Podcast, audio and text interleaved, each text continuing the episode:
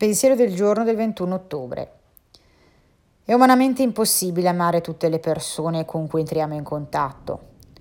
Ci saranno sempre le persone che diranno o faranno cose con le quali non siamo d'accordo. È probabile che suscitiamo le stesse reazioni negli altri.